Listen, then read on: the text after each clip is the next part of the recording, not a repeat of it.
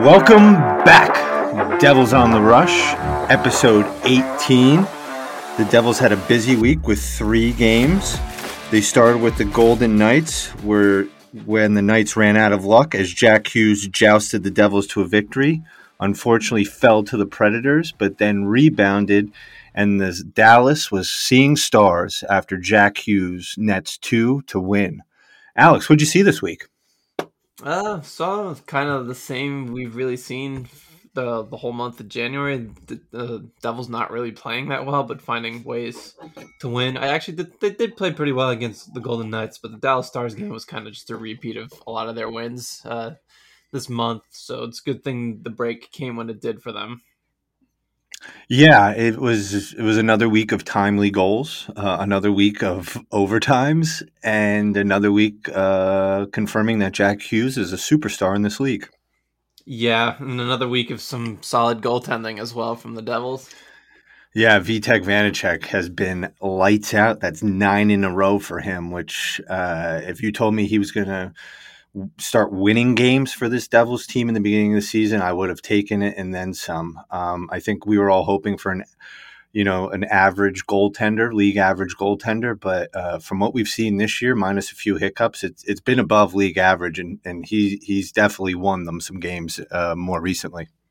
Yeah, don't forget bold predictions at the beginning of the season. I said Vanecek was going to run away with this number one position, and he'd finish above a 915 save percentage. So he's trending. I think you might have to let the listeners know where you uh, purchased that crystal ball there, Alex.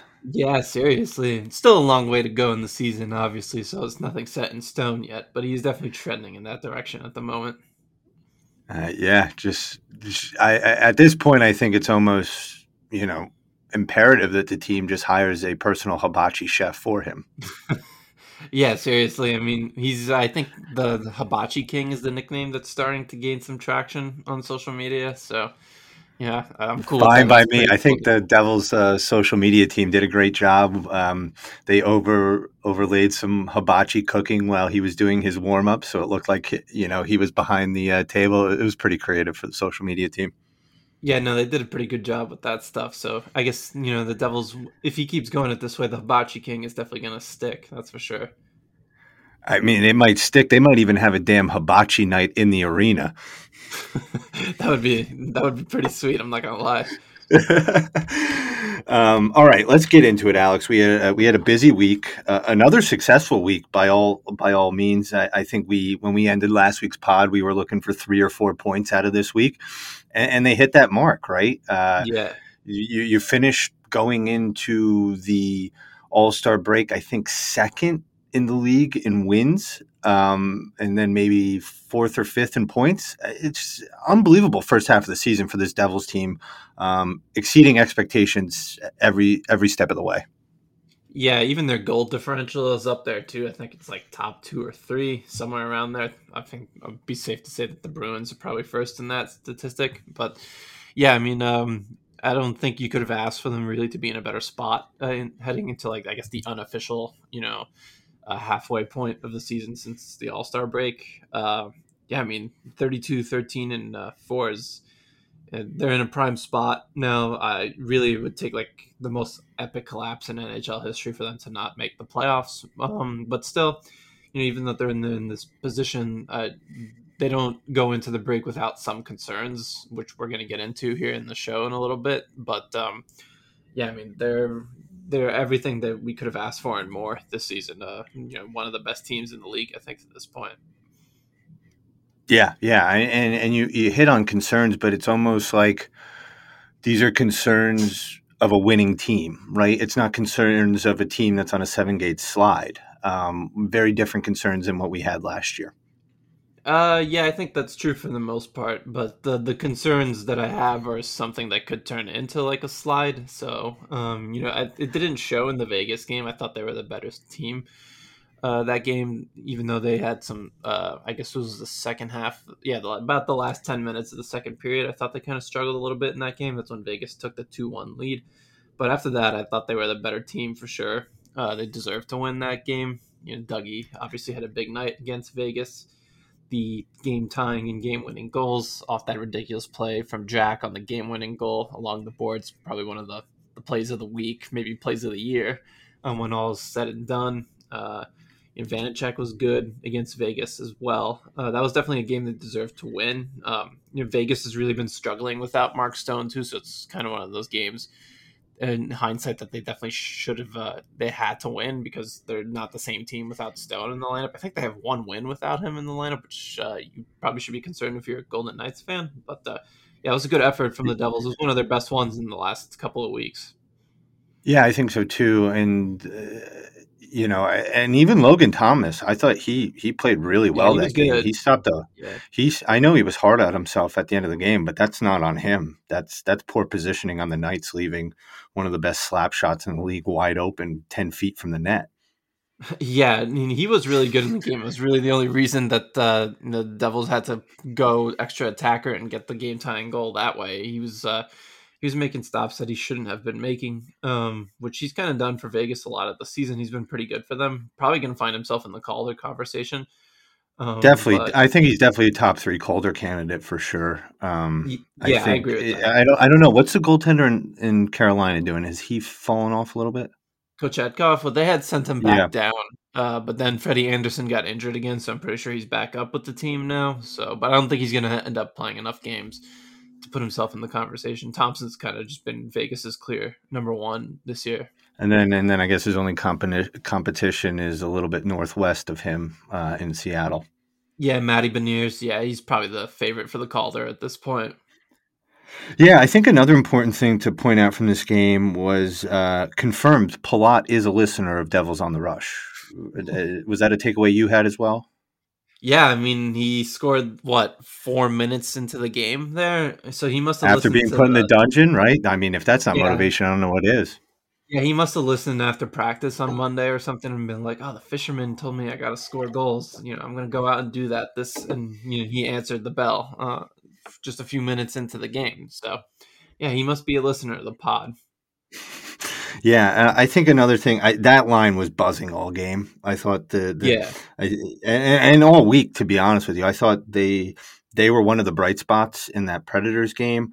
Um, and obviously, I think they played really well in the Dallas game, where I know Jack had two goals, but I it almost seemed like the second line was invisible for for lots of the game, and we'll get into that. But another strong week from that top line, and it seems like they're really gelling um, and, and becoming a force up there.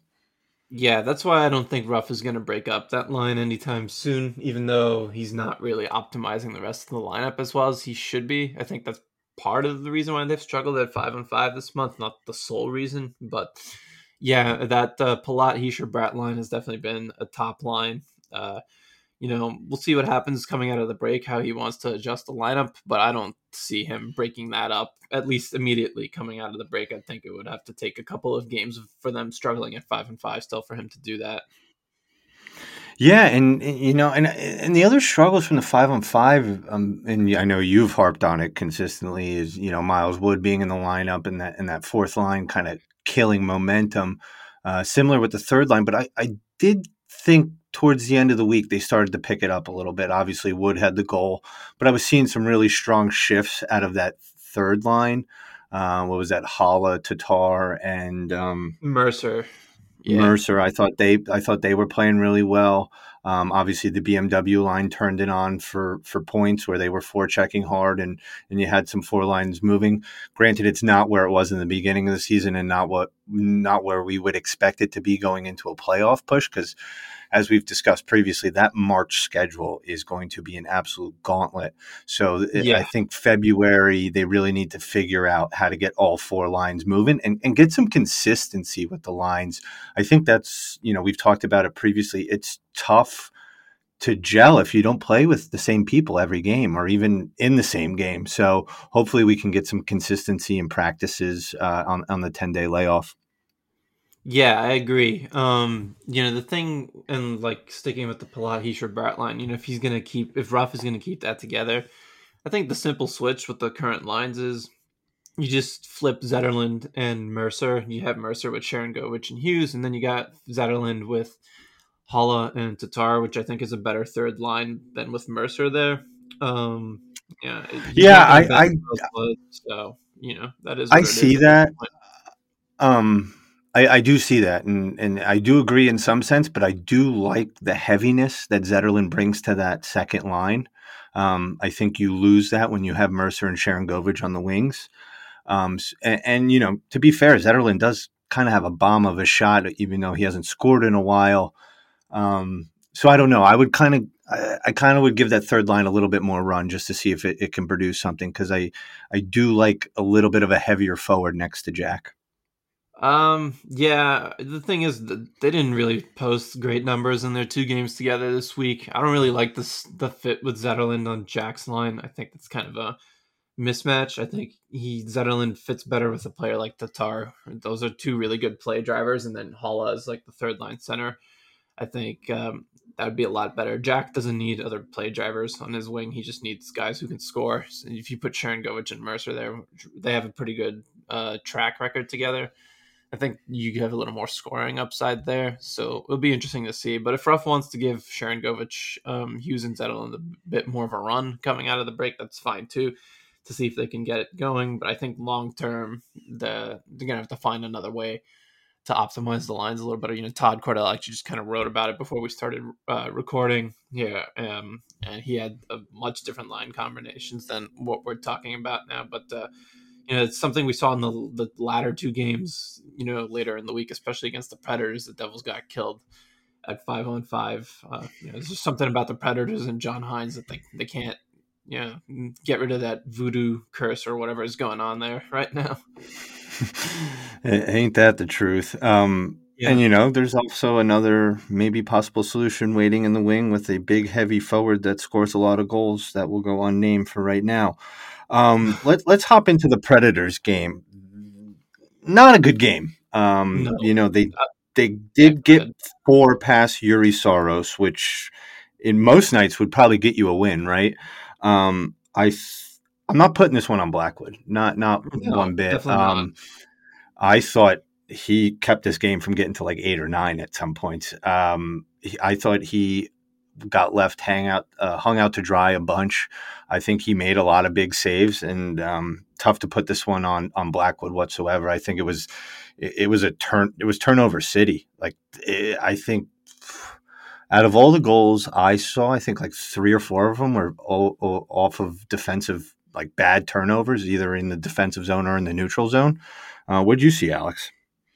I thought that was probably their worst defensive performance of the season. Uh, there was that Hurricane Hurricanes game on New Year's Day that was pretty bad too, where Blackwood got kind of hung out to dry again. Um, yeah, I just the Predators game. Uh, they were sloppy on the back end. Yeah, I tweeted after I think the Predators scored their fifth goal that if Ruff could bench all six defensemen, he would have that game.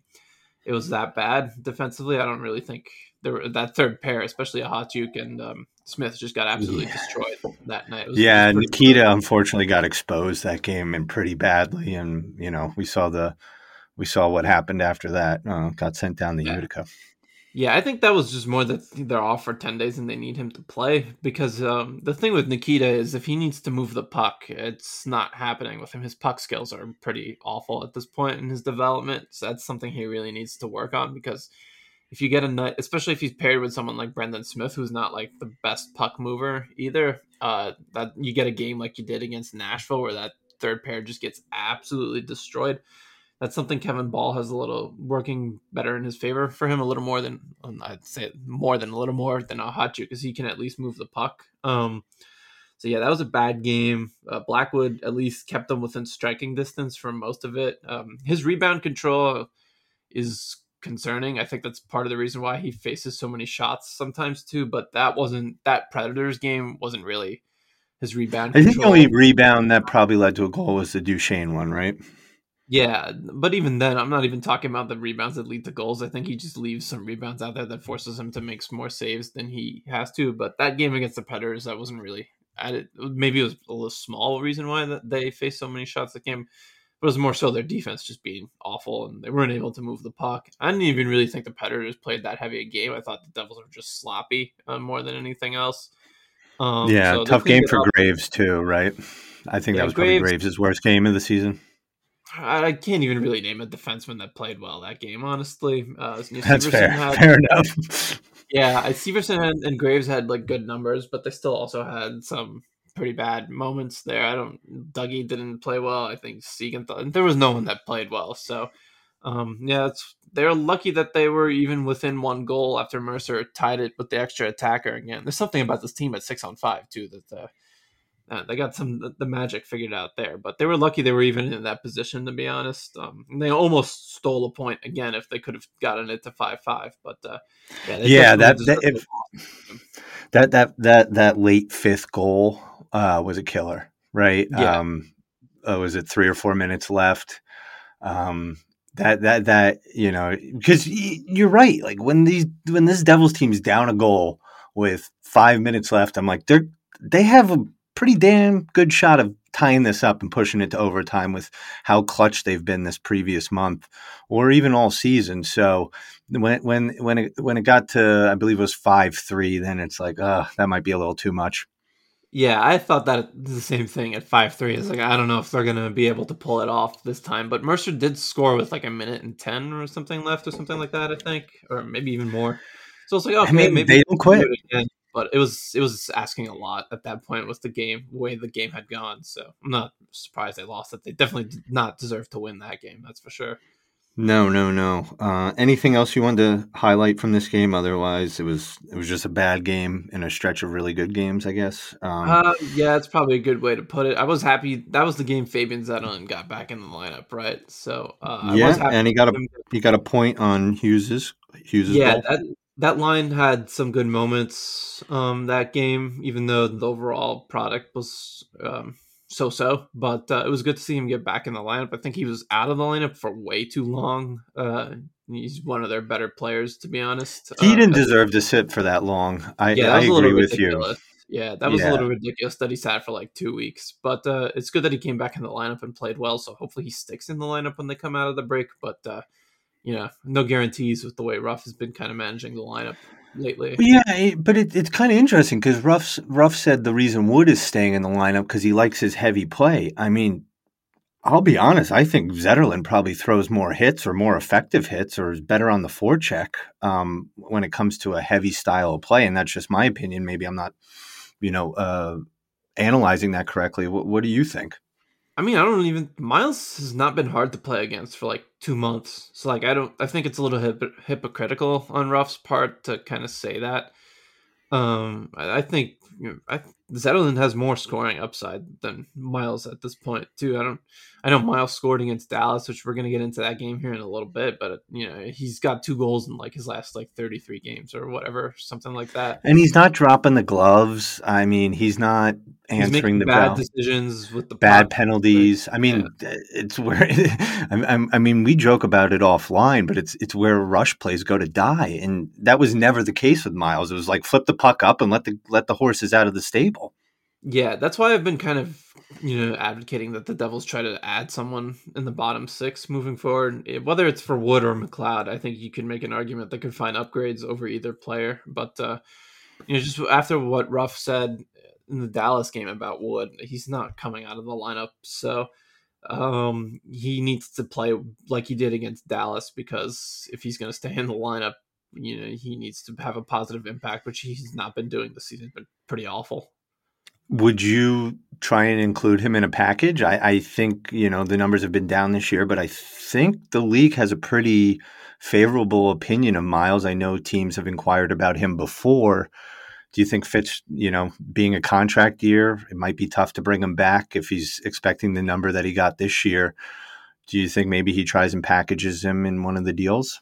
Um, I mean, he's their best path to opening up cap space for someone like Timo Meier. Um, so I would trade him, especially since I don't even think they should entertain the thought of re-signing him this offseason.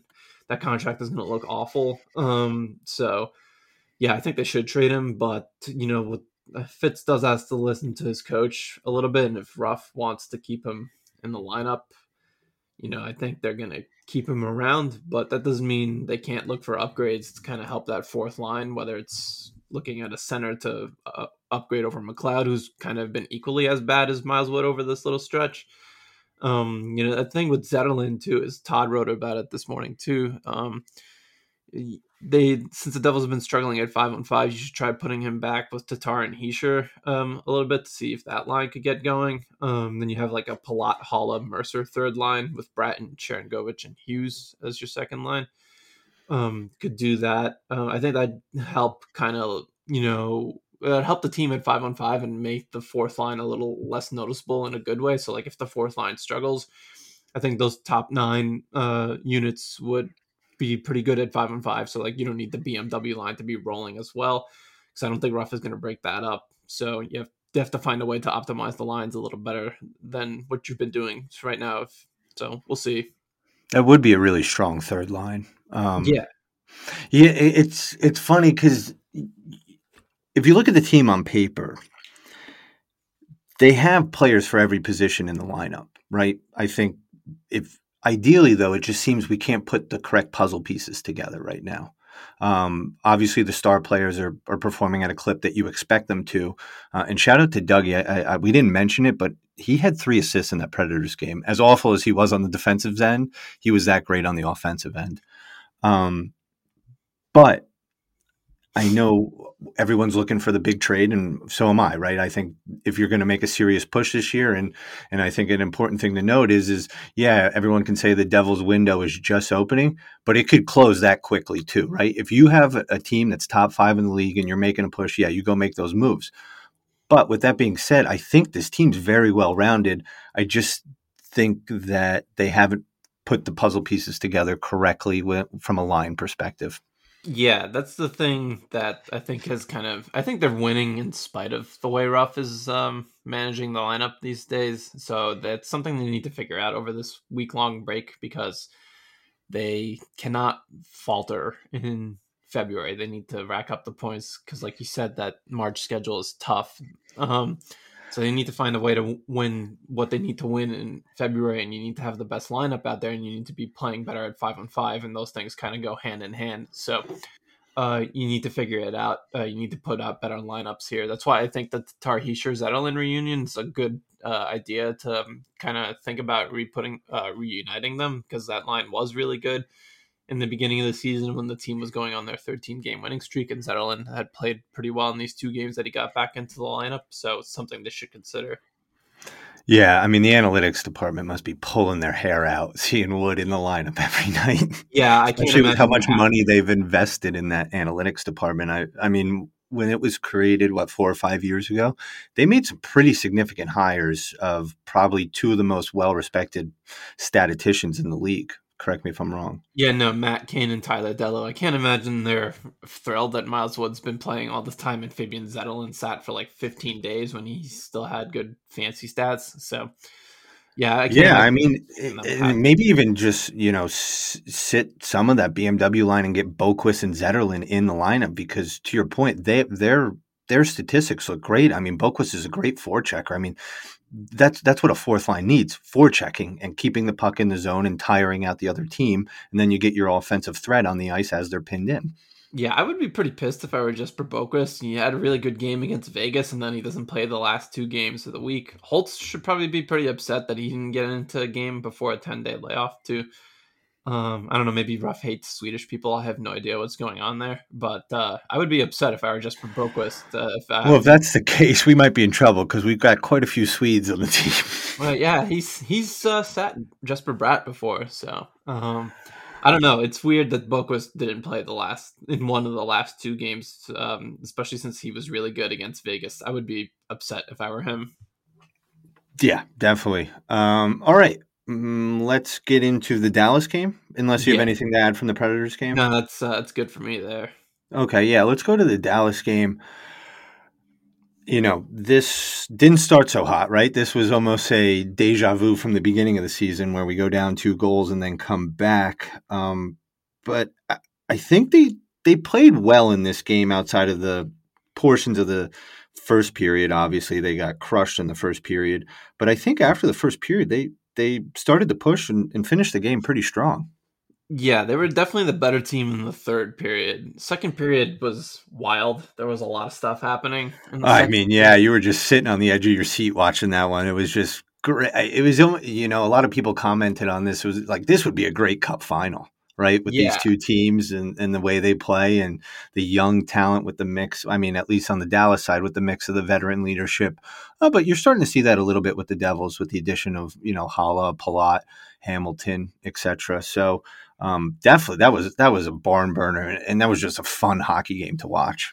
Yeah, the second period, there was the pace was pretty insane. Even in the third period, though there weren't any, goals, um, there was the pace was still high flying. Um, know, the second period, uh, man, Vanecek made some crazy saves in the second period. I thought the Devils had some good chances too. Uh, they actually, I thought they started like the first ten minutes of the game pretty well, and then that that fluke goal off Haula that uh, got Dallas the 1-0 lead kind of went downhill there for the last 10 minutes of the first period. And they started taking minor penalties too, which didn't help at all. But they also got hosed on that Blackwood call. uh, oh yeah, that was ridiculous. That shouldn't The- have and, that, and that led to the Hintz goal. It- so Um, the Blackwood call. No, that was in Nashville. Um, when uh, Nino Niederreiter uh got. Oh, sorry, I'm getting my games mixed up. Um, Yeah. But yeah, I mean, he, sorry, Blackwood got hosed on that one. But yes, uh, Vitek was in the net for the Dallas game and Yeah. was spectacular. Yeah, so um yeah, I don't know. They I was definitely better than the the Predators game. I don't think you can doubt that. Uh, defensively, they were more they weren't as sloppy. Um you know, I thought their puck management was better. Um they did get some things going at 5 on 5, especially in the third period. Uh Sharangovich had some good chances in the third period. He just you know couldn't find the back of the net. So there was definitely good stuff to take away from that game. Yeah, and, and if I'm Lindy Ruff and the coaching staff, you know Sharangovich has probably the wickedest wrister on the team, if that's correct English. Apologies, I'm not an English major.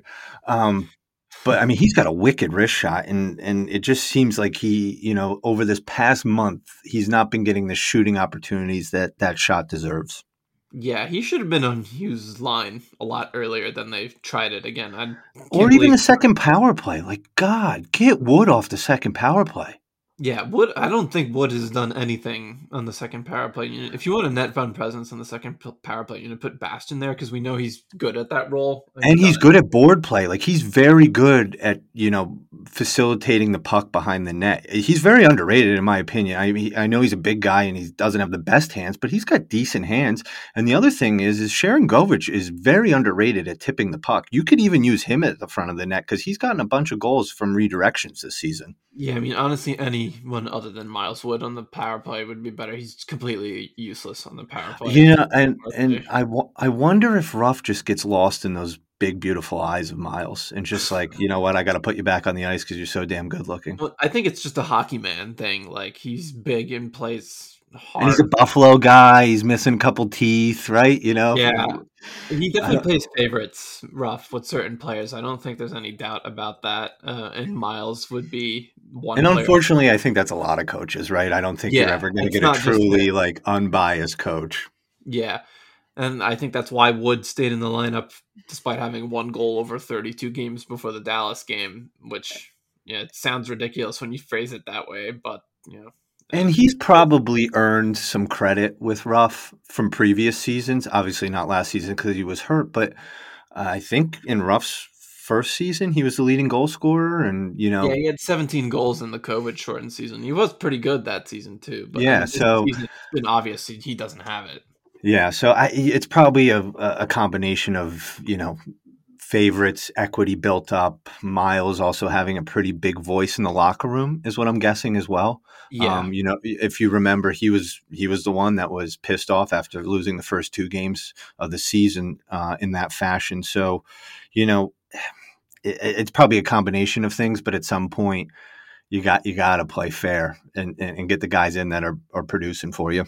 Yeah, that's why I think Zetterlund and Boqvist should be in the lineup. Um, I think Boqvist is a much better fourth line center option against uh, than McLeod. But to McLeod's credit and really the BMW line's credit, they played. They I thought they were maybe the Devils' best line against Dallas. Um, they had the best five on five numbers at least, and they actually managed to get the Devils some offensive zone possession that the other three lines were struggling to find a little bit uh, in that game. Um, so they did play well there. They like they deserve credit, but if you look at their you know their overall work body of work for the season it's not good at all. So like take a i said it in my recap of that game it's like take a one game performance with a grain of salt there. Um so you know fine they played well against dallas but they if they're going to stick together moving forward which i don't really anticipate a change coming with that line they need to get it together consistently because if they're getting bludgeoned like they have been for most of the season at five on five they're still going to have problems uh, with their depth up front yeah, no, completely agree. And, you know, one last point that I don't see McLeod ever leaving the lineup. Yeah, um, I don't I either. Think, yeah, I think his face off. I, I, think Ruff loves his face off ability. And I, I, can't. I mean, you know how I've harped on face offs this whole year.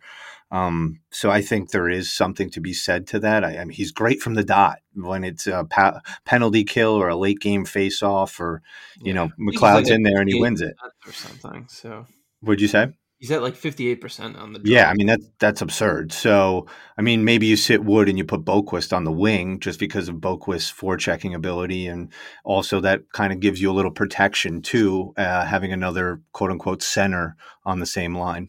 Yeah, so we'll see what Ruff decides to do out of the break, but I'm not anticipating a change there. Yeah, so I mean, I think we hit hit on all the games. I think uh, super proud of this team uh, first half of the season.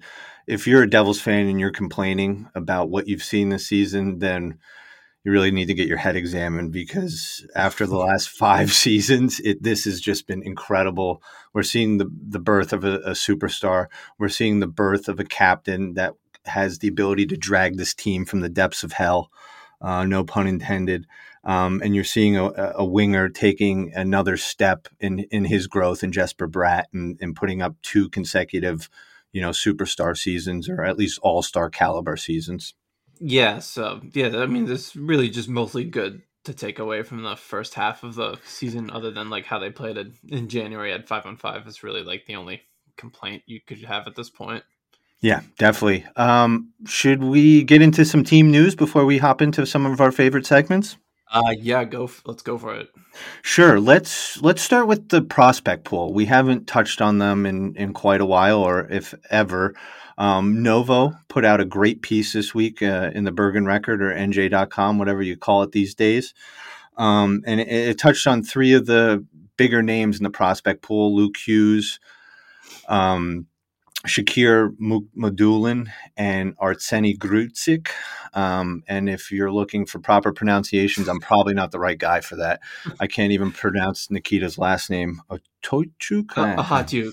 Ahatuk. Ahatuk. I'm going to say that 10 times in the shower and I get it down. Ohatuk. Ohatuk. All right, here we go. So, great job by Novo talking to the team's uh, head scout here. Um, this is great information, and he's been doing great ever since he's he's been on the Devils beat. Uh, let's start with Luke Hughes. I mean, I think everyone saw the outrageous game he had last night against Penn State. They were down three nothing. Luke Hughes pots four goals, including the overtime winner. I mean, th- this kid looks like he's ready, right? Yeah. I mean, four um, goals and 11 shots on goal I don't need you don't even really need to say much at this point. He's going to be on the Devils at some point this season whenever Michigan's season's over. He's he's ready. And and let's let's caveat this. They weren't playing like, you know, the University of Miami in hockey here, right? They were playing Penn State who was ranked 7th in the in the country. Michigan's at 6. So this is against prime time competition. This isn't like they're, you know, this is a, some preseason warm-up game. So credit to Hughes on that. Um, you know, we've heard the Michigan coach numerous times saying he has no doubt Luke is going to step into the lineup once the Michigan se- season ends. And that's what it seems like the Devils' perspective is either. It seems the head scout confirmed, and apologies, I, I forget his name. And Alex, if uh, you know it, please. Yeah, it's Dan McKinnon. He's actually the uh, team assistant general, assistant general manager. Okay, there we go. Uh, Dan McKinnon. Um, yeah, basically stated that as soon as the Michigan season is over, Luke's going to come to the big team and he might not be in the lineup right away, but he'll start practicing. And then they said maybe over a one to two week period, they'll see where he fits in. Yeah, there's no doubt he's coming to the NHL after his sophomore season. He doesn't really have much left to accomplish in college. Um, it's just, I think, 11 shots on goal for a defenseman is just like some lunatic. That's Dougie. That's Dougie stuff right there. Yeah, that that's some lunatic stuff. So uh, he's probably too good for college hockey at this point. So yeah, we're gonna see him. And I think the earliest we could see him would be like the end of March. That's when the NCAA tournament starts for hockey. So still about two months away, but uh, he's gonna be in a Devils jersey at some point this season. Is there an argument to see him play some games in the A? Uh, I'm not. Uh, I don't. Probably not. I mean, I think they're gonna try to yeah, I mean, at this point, it's probably safe to assume they're going to make the playoffs. So I think they kind of maybe want him to play a little bit of a Cale Makar role, uh, as he did for Colorado a couple of years ago when he first broke into the league. Um, and for and for some Devils fans that might not stay up late for the Avalanche games, I think maybe a comparable role would be the first season of Will Butcher. Uh, yeah, he's not going to play hard defensive minutes. Um, that's for sure. Shelter him, maybe yeah. run the second power play because at this point you're really not taking Dougie off that first power play. Yeah. Um, but definitely maybe you know put Luke on that second power play with it with a Damon Severson because I mean you can almost put Luke on the on the on the wing with the shot he has. Yeah, it's kind of crazy his offensive upside. It makes me wonder sometimes if he would what he would look like as a forward. Um, but um, yeah, I think he definitely get some second power play uh, minutes once they work him into the system and how they want to run it. And then I would think, uh, you know, when the time comes, he would probably be on the third, assuming everyone's healthy, he would be on the third pair with Damon Severson, which uh, would be a pretty solid third pair.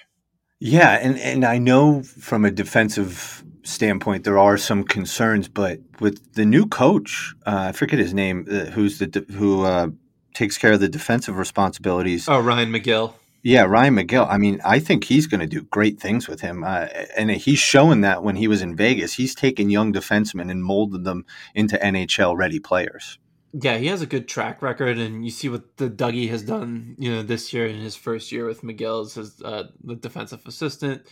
Uh, you know, Marino was looking really good before he got injured. Um, you know, uh, Same with Jonas, but we saw that with Jonas last year. But yeah, yeah I mean, Jonas got a little more it. offensive upside this year too. So I don't know if that's something he worked on in the offseason or he's been working with McGill throughout the season too. You know, Severson's played pretty well. So and the penalty kills top ten in the league. Yeah, exactly. So I think McGill will uh, do some good things with Luke when his time comes uh, in the NHL. Now we can move on to Shakir Mukhamadullin. Uh, from all accounts, it seems like he's having a great year in the KHL, another step up. Um, they did mention that it has been tough to get uh, Devils scouts into Russia, obviously, with the current geopolitical situation, but they do have one scout that is based out of Russia that's been able to follow Shakir. Um, from all indications, it sounds like Shakir is going to come over and, and start in the A for their playoff push. Yeah, um, which he he did play in a couple of games for the Comets last year, so uh, I guess building off that a little bit. But uh, yeah, I think you know he's uh, he's mostly been racking up his points on the power play in the KHL. I just want to pull up his point totals here from Elite Prospects real quick, but. Uh, yeah, I mean, he was their first round pick in the 2020 draft. One of their first round picks in the 2020 draft. Um, so that you know, with Holtz and Mercer already in the NHL, gonna have all three guys from that first round coming over. And yeah, he's got 20 points in 56 games for uh, UFA over in the the KHL. So um, you know, having it's kind of tough to watch KHL games here. Don't really haven't really seen much of him uh, this season, but uh, you know it'll be interesting to see how he can uh, he'll play with the Comets when they bring him in for their playoff run. So um, we'll see what happens there. It's uh, tough really to give you much of a, a report on how his game is uh, you know matured since it's pretty difficult to get KHL games these days. And it's very difficult to scout defenders out of the KHL, at least historically. Um, from everything I've read from scouts around the league, it's really you really need to get them over here in North America and see how they play before you can really have a true determination on on where they are. Yeah, KHL defensemen usually don't put up points. I know Alexander Nikishin, who's um, a Carolina Hurricanes draft pick, has like 45 points in 50 something games this season as a defenseman in the KHL, which is just nuts. But um, yeah, they, for the most part, usually defensemen don't put up like big point totals in the KHL. And uh, I think Shakir pacing for like about 24 points um, in the KHL season this year is pretty impressive. So um, yeah, we'll just have to wait and see what he looks like when he gets with the Comets. All right, um, and then let's move on to Arseny Gritsyuk. Um, oof, oof, we got to Gritsyuk. We got to work Gritsyuk. on that one. Gritsyuk, okay. Jeez, I'm gonna be like Bart Simpson writing the name on the on, on the, the board. Chalkboard, yeah, on the chalkboard. Um, I mean, this guy's almost like the great white buffalo or like some mythical creature that Devils fans just want to get their hands on because all you see on Twitter is this guy lighting up the KHL for the past couple seasons. Uh, it seems like he's got a knack uh, for scoring the puck. Yeah, he got off to a pretty slow start in the KHL this season, uh, but he's really picked it up in the second half over there for, for Avangard Omsk. Um, on pace for 41 points and uh, 15 goals this season. The KHL season is actually almost over. They only got like 10, 15 games left, depending on uh, you know where your team is in the schedule there. But um, yeah, McKinnon said in that article probably they want him uh, another year or two in uh, the KHL just because he's a smaller guy.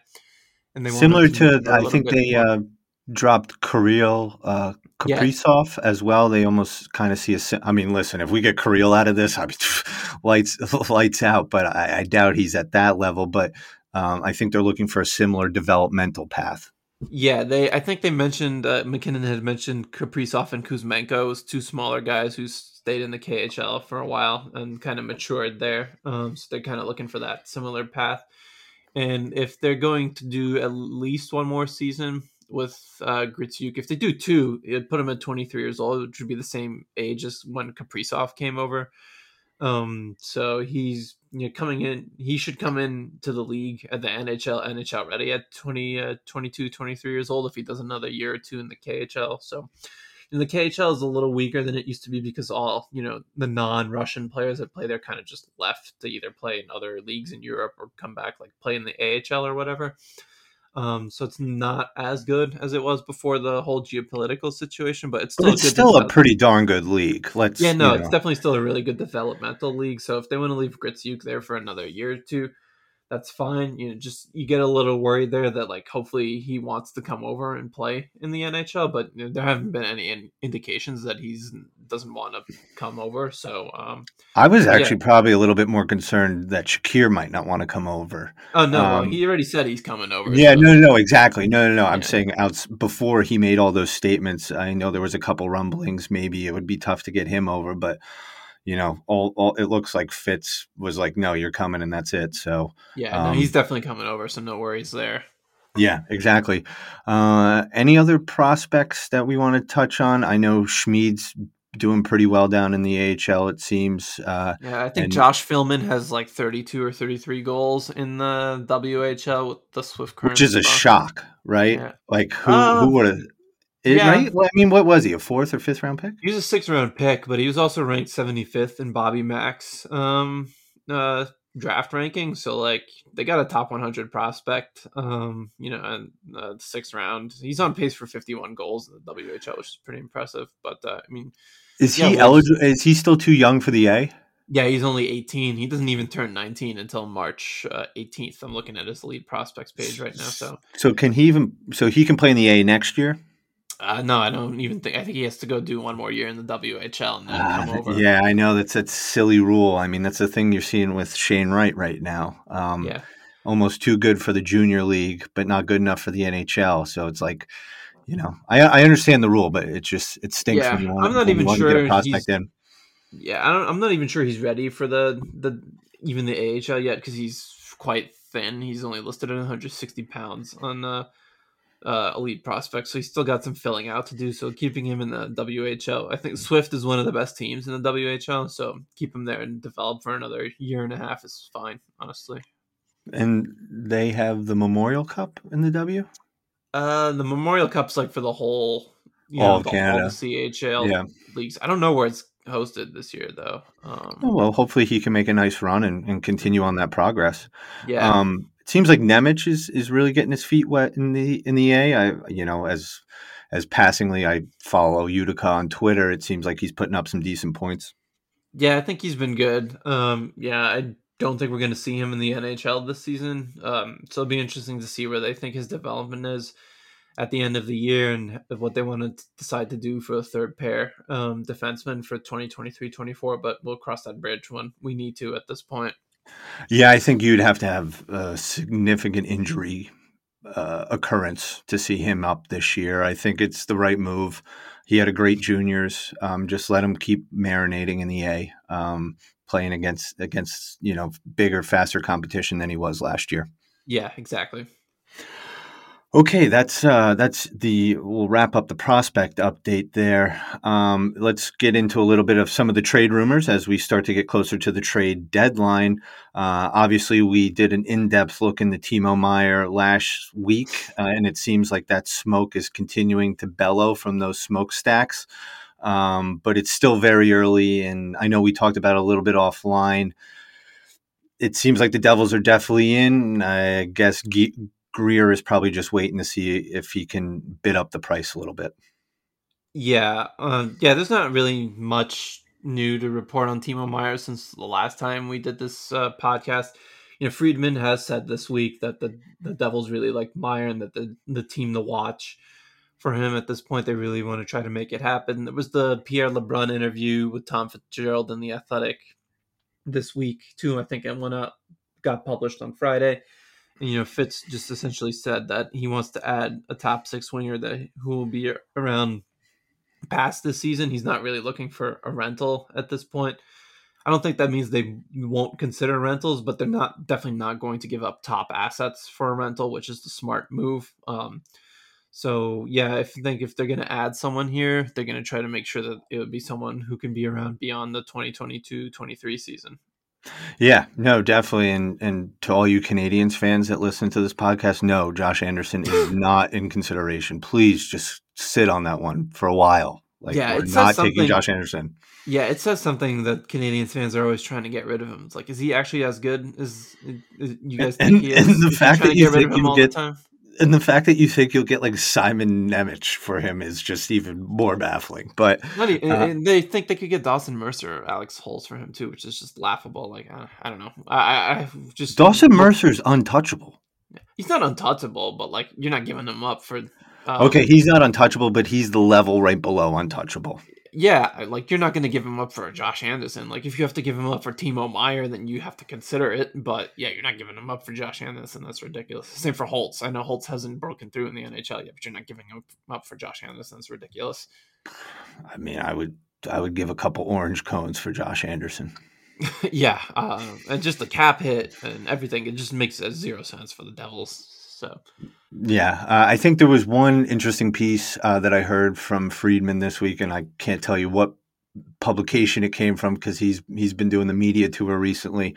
Um, but he did mention that the Devils have been talking to the Canucks, but not for Bo, Bo Horvat.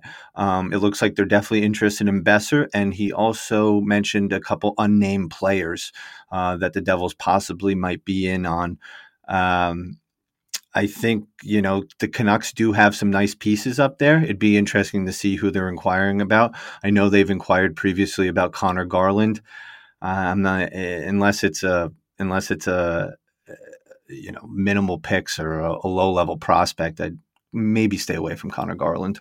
Yeah, I mean, I think Garland. The rumors that the Canucks are going to buy out Conor Garland this summer, so I would just, if they're going to do that, just wait until the summer and get him on like a really cheap deal. That would be the play for Conor Garland.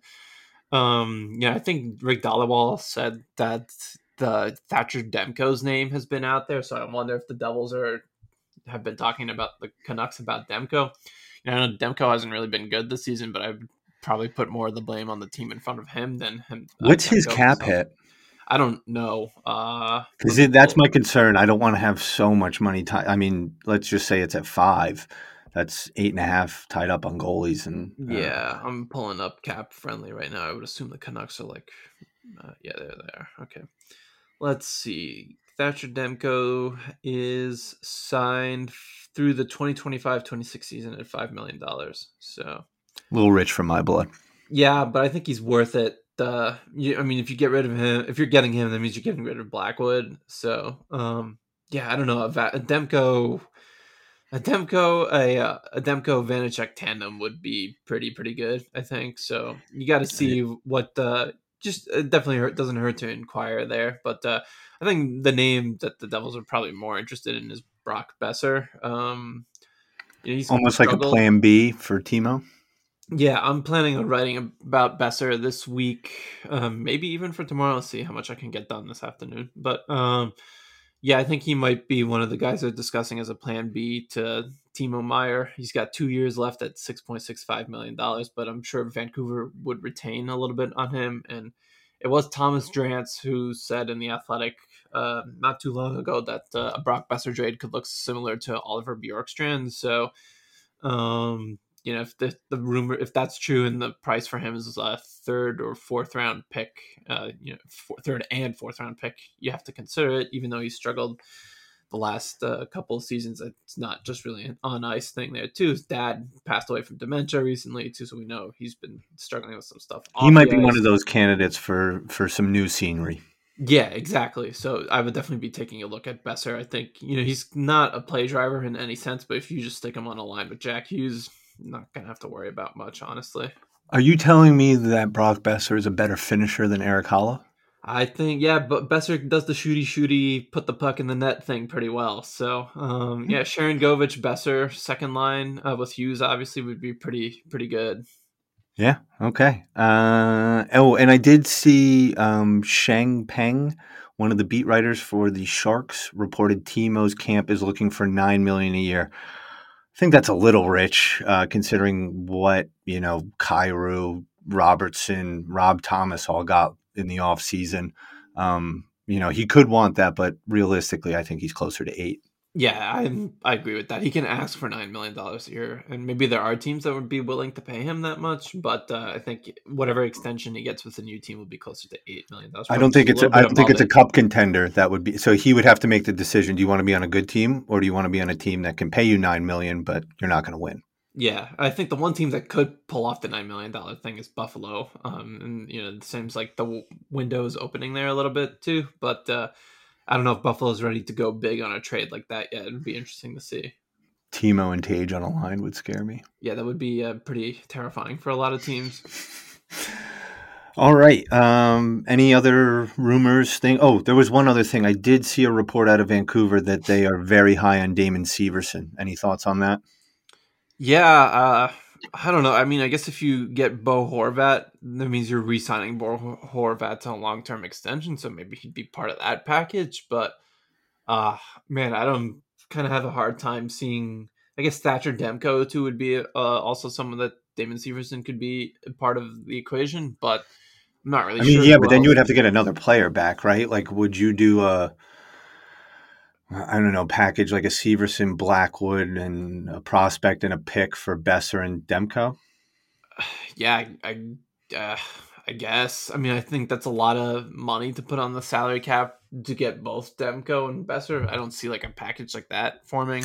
Yeah, but you're sending a lot of money back the other way too, right? You know, you got Blackwood at two and a half, right around there, um, and Damon at five and a half. So you're probably adding about three million in cap there if I'm doing the math. I think right. Damon's at like four point one million now. So. Oh, okay, okay. Yeah, yeah. So it would be a lot. Um, uh, Boeser adding. You have to send Wood that way too. It's like yeah, but I just the package. Uh, you don't see trades like that in the NHL, so I don't really think.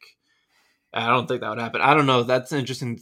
That I'm not surprised that they like Damon Severson because their blue line is terrible and they're looking to retool, not rebuild. And he's a Western hockey guy. You know, he's yeah, a Western exactly. Canadian. He played in Kelowna up there, so uh, I don't know what a package what between the two teams would look like if Damon Severson's in it. But I guess Bo Horvat or Demko would be one. I, I don't think he would be a part of the Brock Boeser package. So, and before we get flooded with questions, no, Quinn Hughes is not coming to the Devils. Yeah, they're not. Uh, I, I, the Canucks, if they want to retool, they're definitely not trading Quinn Hughes. So, um, yeah, that's not happening.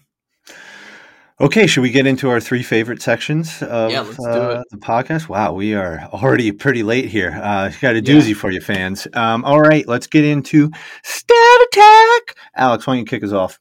Yeah, so I'm going to be looking at expected goals above replacement today, which is goals above replacement. If you don't know what that is, it's just a stat that uh, shows how many goals a team a player adds to his team relative to a replacement level player. Um, kind of sort of talked about this, I think, last week, but uh, you know, sticking with the bottom six struggles, uh, Erik Haula has a minus 4.9 xGAR this season. Miles Woods at 4.8. Michael McLeod's at minus 0.5. And uh, Dawson Mercer's at minus 0.2. So Mercer's um, struggles are more related to shorthanded. Uh, being he hasn't been great and the penalty kill and X xGAR doesn't really do a good job of um, looking at penalty kills. So, but at even strength, he's been fine. So I probably would ignore that to be honest. But uh, yeah, Wood and McLeod and Haula kind of struggling this season. Uh, well, I mean, really, McLeod's on. To be fair, McLeod plays a lot of penalty kill minutes too. Uh, yeah, but his, he's been fine on the penalty kill. Um, that's okay. not the issue with him. Uh, the issue is he's been terrible at five on five. So um, you're almost getting into passenger status territory with some of those numbers. Yeah, so uh, I don't know what the Devils' plan is for the deadline aside from wanting to add a top six winger, but I definitely think they should be looking at like cheap depth options as like rentals. You know, Nick Bjugstad type of player. Uh, Noel Acciari is someone who might be available from the St. Louis Blues too. I think that's they should be considering where you you have to give like a a, a nothing prospect and uh, like a very like a mid round pick that probably won't cost you much, something along those lines. So I think they definitely should be considering it because their bottom six has struggled this season. And I know Haula really hasn't been a bottom six uh, forward for a lot of the season, but uh, the last couple games he's been their third line center. So if he doesn't get it going too, you have to look for some kind of upgrades there, uh, whether it's replacing McLeod or Wood or something. I, I don't think their bottom six is good enough to make a deep playoff run right now. So it's something they should be considering. Yeah, completely agree. So I'm going to switch it up and I'm going to give you some more of a positive stat because I'm the optimistic one on this podcast. um, and I'm going to have a little bit of a rant too. Uh, so my stat is Jack Hughes has 33 goals and the quote unquote kid line has 31 goals. Uh, so Rangers fans, just sit on that. Really, I mean, just stop with the Kakko comparisons. Lafreniere's trash. The only player that's actually good on that line and is carrying that line is is Chytil, right? That Chytil Chytil's the best player on that line. Um, so yeah, I'm done with that. That's my stat. Jack Hughes better than all three of your kids. All right, so just sit on that one. Next, I'm going to touch on Pride Night. Yeah. What? What a despicable display from the Rangers. Not only do you choose not to wear the Pride jerseys, then the comments that follow after were outrageous, no accountability. And, and you're basically throwing egg in the face of NYC Pride, who's the organization that teamed up with you for this. You did not notify them that you weren't wearing the Pride jerseys, and you still dro- had them drop the puck. I mean, it's, it's despicable. James Dolan, you are trash. There's no other way of putting it. And now I'll probably be banned from getting into the garden because of his facial recognition software. Yeah. I had read that um, I think it was like a one um, openly gay congressman had criticized uh, Madison Square Garden's use of facial recognition, and he all of a sudden got uninvited to Pride Night. I think that was just the you kind of put the pieces together here. It's just James Dolan being a his typical ma- big ma- petty man baby self. So um, yeah, and, the way and, it looks for sure. And listen, everyone got on the Flyers about what happened with Provorov, but at least the Flyers put Provorov out for media availability. You know, he had to stand there and answer. They still wore the jerseys as a team and still celebrated the LGBT plus community. The Rangers just threw a huge egg in the face of the LGBT community. And, and I also want to New York City too. Like, come on. Yeah, I mean the pride capital of U.S. outside of maybe San Francisco. Um, I also want to give a shout out to the beat writer for the New York Rangers, Molly. Oh yeah, um, she's cool. She was with me at Hockey Writers for a little bit a few years ago. She did a great job covering this story and rightfully calling out the organization. Um, I would really be interested to hear from a, a Chris Kreider or a Jacob Trouba um, you know, the leadership core on that team of why they didn't wear the jerseys. That question needs to be answered.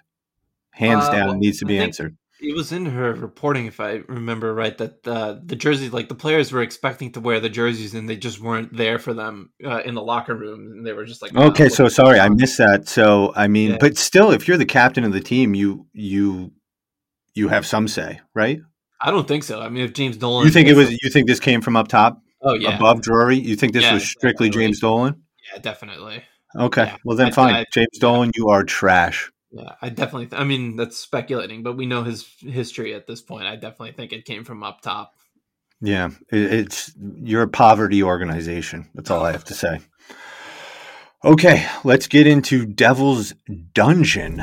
Alex, why don't you kick us off? Yeah, so Devil's Dungeon. I'm gonna have to put the.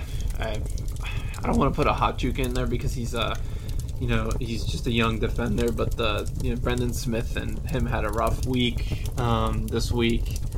Uh, a hot was a healthy scratch against Dallas as he should have been. Kevin Bahl came back in the lineup and played pretty well there. But uh, yeah, Smith and a hot had a, a rough week and uh, on that third pair. So yeah, I gotta stick him in there um, for the week. Just didn't play well enough, and uh, part of the reason why they were so bad against the the team was just struggled so much against Nashville was the, the third pair struggles there, and they need a little more. They, they need Marino to come back. That way, it slides Severson back into the third pair role and gives them better defensive depth. I think that will make a big difference for them moving forward.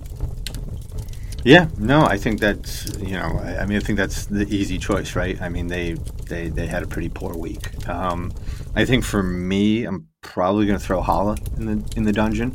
Um, you you read some of the stats and stat attack, um, just not. He's not playing the heavy game I expected. I expected him to be gritty, great on the forecheck, obviously great from the dot. Just not seeing it. He seems a little lost, and hopefully the 10 day break and some consistency with lines will help him because I think it's been pretty obvious Jack was carrying him for quite a while.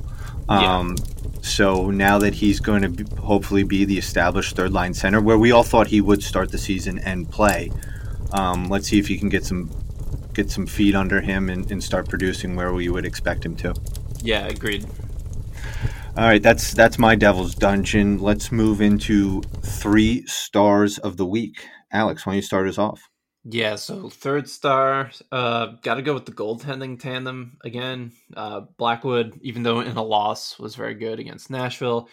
Um, and Vanecek was great in his two starts against Vegas and Dallas. Uh, Vegas game, and the you know they they were the better team, but against Dallas, he really needed to make some saves to keep the Devils within striking distance, and at, even at times. Um, you know, obviously we mentioned it before. He's 9 0 0 in his last nine starts, and he has like a 930 save percentage across that stretch. So he's been fantastic. A big reason why they went 9 2 and 2 this month. Um, so yeah, I got to give it to the goaltending tandem for third star of the week.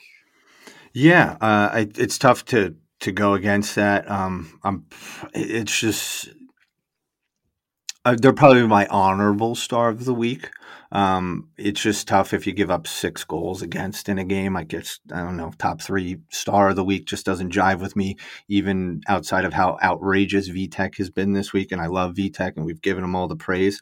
Um, but I think someone that kind of went a little bit under the radar and still produced at a great level this week was Nico Hischier. Um, he's going to be my third star of the week, and he missed it last week. But I think Nico has been the one constant this season, and, and we even kind of touched on it earlier this this episode. It's like, you know, if we need to get a player going, put him on Nico's line, right? We need to get Palat going. Nico got him going. We need to get Zetterlund or Tatar going. Put him with Nico, and and he's just been consistently uh, producing points, playing tough minutes against the other lines, top players. Um, I know he didn't score this week, but he did rack up some assists. So for me, Nico's the third star. Yeah, that's uh, it's always Nico's almost like a safe bet to be in three stars at this point, much like Jack. Yeah, exactly. So I guess my question for you is is because I think we probably have the same second and first stars. curious to see what your order is. Yeah, so I'm going with Jack as the second star. Um, six points this week, three goals, three assists. Uh, what's there to say about him at this point? He's been insane this season's on pace for 55 goals, 107 points. Um, you know, Brian Gionta's single season goal record definitely looks like it's in jeopardy uh, with Jack. So, yeah, he's my second star. Yeah, I'm. I would agree with you. Right. Uh, Jack has been outrageous this this week. Uh, I think the PK reaction on ESPN was great, and it keeps getting played over and over again. Um, Yeah, it was um, left out of adjectives, words to describe what Jack means to this team, what he means to the league now too. Uh, consistently, the Devils are now getting flexed into national games, and we didn't touch on this uh, yet, but the Devils Bruins game, April eighth, got flexed into an ABC slot, not ESPN and Hulu, ABC. I mean, yeah. you you you don't even have to have a cable subscription and you can watch this game with satellite. You know, the the, the little thing you plug into the TV, the free TV. So um, that that I, I, if you told me that the beginning of the season, I wouldn't have believed you. Um, and that's all because of what Jack is doing on the ice and um, hopefully, you know, becoming one of the faces of the league uh, as this season continues. Yeah, that's definitely a big deal for the team for sure. Okay, uh, I think uh, we both agree on the first star. Dougie. Dougie, teach me how to Dougie. I mean, Dougie's week this week was outrageous. Game tying goals, game winning goals, three assist nights, uh, Norris type stuff. Yeah, he had uh, so two goals this week, three primary assists, four assists total, sixteen shots on goal in three games, which is insane. Twenty. This is at all strengths, by the way. 25 shot attempts, 13 scoring chances. He's a defenseman, so like that's pretty. You don't see that's like Brent Burns at his peak when he uh, and Brent Burns is still a pretty good defenseman at his age, but uh, when Brent Burns was really in his prime, that's what this is what Dougie Hamilton looks like right now. So yeah, he was ridiculous. And very similar builds too, right? You know that long, you know, wrister and um, and and I think Dougie obviously has his defensive lapses but I also think he's very good at stopping uh, rushes the other way because how good he is at judging pucks at the blue line and also in the um, in the central zone too. Um, he he stops them with that long reach or or great anticipation. Um, outstanding week from Dougie, minus the Predators game, even though he still had three assists. Yeah, it was more of a defensive thing in that game, but he's still off. That's why he's offensively he just makes up for it. So yeah, he's my yeah. first star. Easy one yeah. for me this week. He he has been fantastic and earning every bit of that contract. Yeah, for sure. All right, um, Alex, is there anything? I mean, we got the week off. We've got uh, ten days off, really. Uh, Jack's going to the All Star game. Um, anything you you want to touch on here? No, you know, just the week off. Um, I mean, I'll be writing a lot of like trade profile stuff this week since they got the week off. But uh, yeah, I would just enjoy the week off before the stretch run of the season gets on their way. And with the Devils being off, that means we are off. So we will not be back until the 12th. Does that sound about right to you, Alex? Yeah. Um, so yeah, we'll be taking a little bit of a break. Uh, obviously, if anything breaks in between, um, you know, we'll we'll maybe do an emergency pod and address that. And um, but outside of that, I think we're going to take a, a, week or two off. Uh, the Devils return on February 6th at home against the Canucks. Uh, maybe they'll leave Brock Boeser before they leave. Uh, then they have the Kraken on the 9th, and then finish up that week away with the Minnesota Wild on the 11th. My eyes, uh, probably four out of six points that week. Yeah, you would hope, but you could at least get the Canucks in the Kraken game, um, or one of the Kraken in the Wild game. So, um, yeah, I yeah, think they're going to want to. Oh, sorry. Continue. Yeah, no, they've been good against the Western Conference this year. So, uh, yeah, hopefully some more wins. Yeah, and you know, I think they probably didn't play the the way they wanted to against that Kraken team. That was the fifth game of a long road trip. Um, yeah. So you know, I know the Devils haven't been the best at home, but they've started to pick it up, and I think they're really going to come play in that game. Yeah, I agree. Um, you know, Kraken are one of the top teams in the Western Conference as well, so it should be a good one. Yeah. All right, uh, Alejandro. Uh, anything you want to plug?